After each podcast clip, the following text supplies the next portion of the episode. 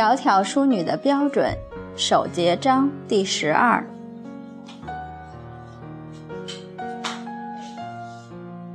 不谈私语，不听淫声。黄昏来往，秉烛掌灯。暗中出入，非女之精。一行有失，百行无成。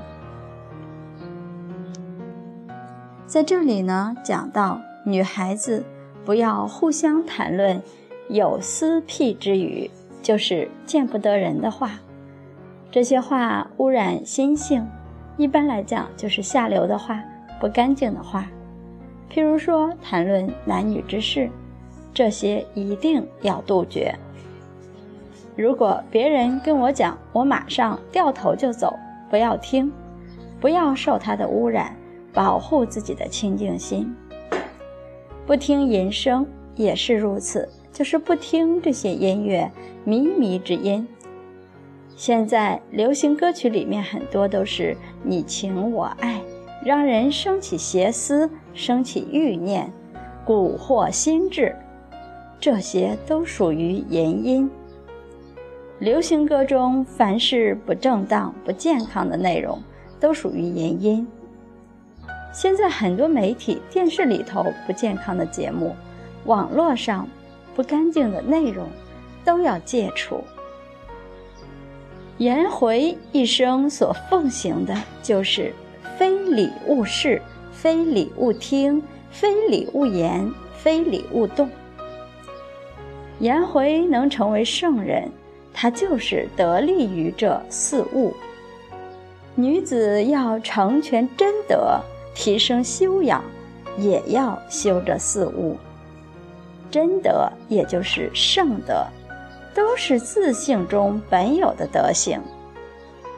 我们要彰显自己的这种德行，没有别的，还是从戒律、从守礼做起，真正做到非礼勿视、非礼勿听、非礼勿言、非礼勿动。那这样，你自自然然就是一个正人君子、窈窕淑女。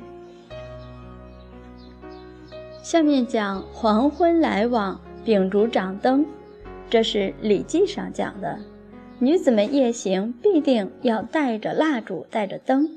如果是晚上黑黑的没有灯，就不要出门。这都是防微杜渐，以免遭遇到麻烦。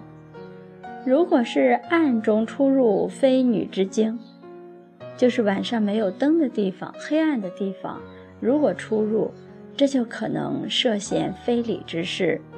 瓜田李下，君子当避，不要让人猜疑。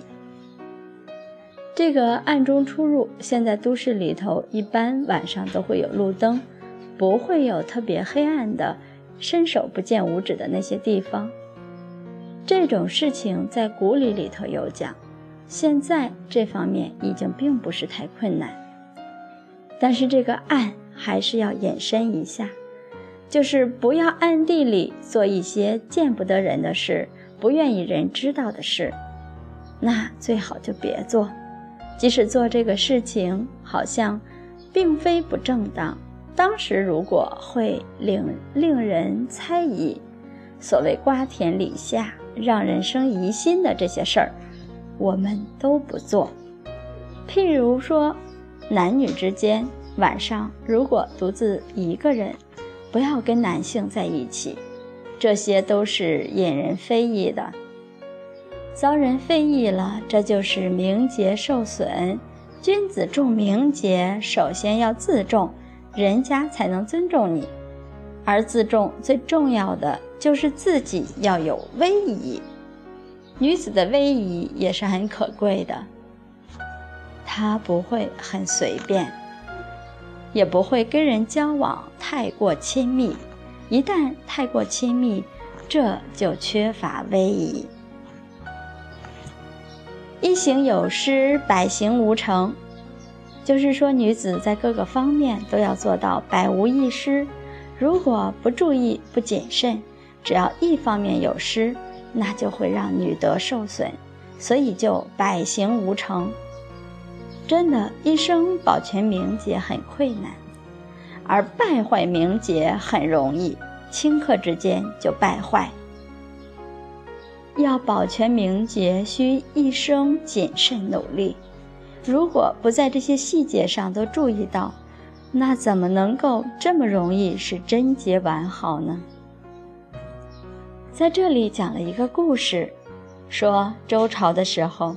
在齐国的东城有一个采桑女子，她的脖子上长了一个大瘤，所以别人都叫她素瘤女。长了像肿瘤一样的东西，当然就很难看了。有一天，齐王出外游玩，跟从的人很多，就导致很多的百姓都来看齐闵王。只有这个素瘤女仍然自己采着桑叶，一眼都不看齐闵王。这齐闵王反而觉得很奇怪，于是就派人把这个女子叫来问她。素瘤女应对齐闵王答问行迟，都很有礼节。齐闵王看她很有贤德，很喜欢她，于是就叫她坐自己的车子，跟他一起回宫。结果素瘤女就说：“我没有得到父母的命令，我不可以跟大王去。”如果去了，不就等于私奔了？齐闵王听了之后，心里觉得挺惭愧，对女子越发的敬重，最后就决定用两千四百两黄金作为聘礼来迎请这个素瘤女做皇后。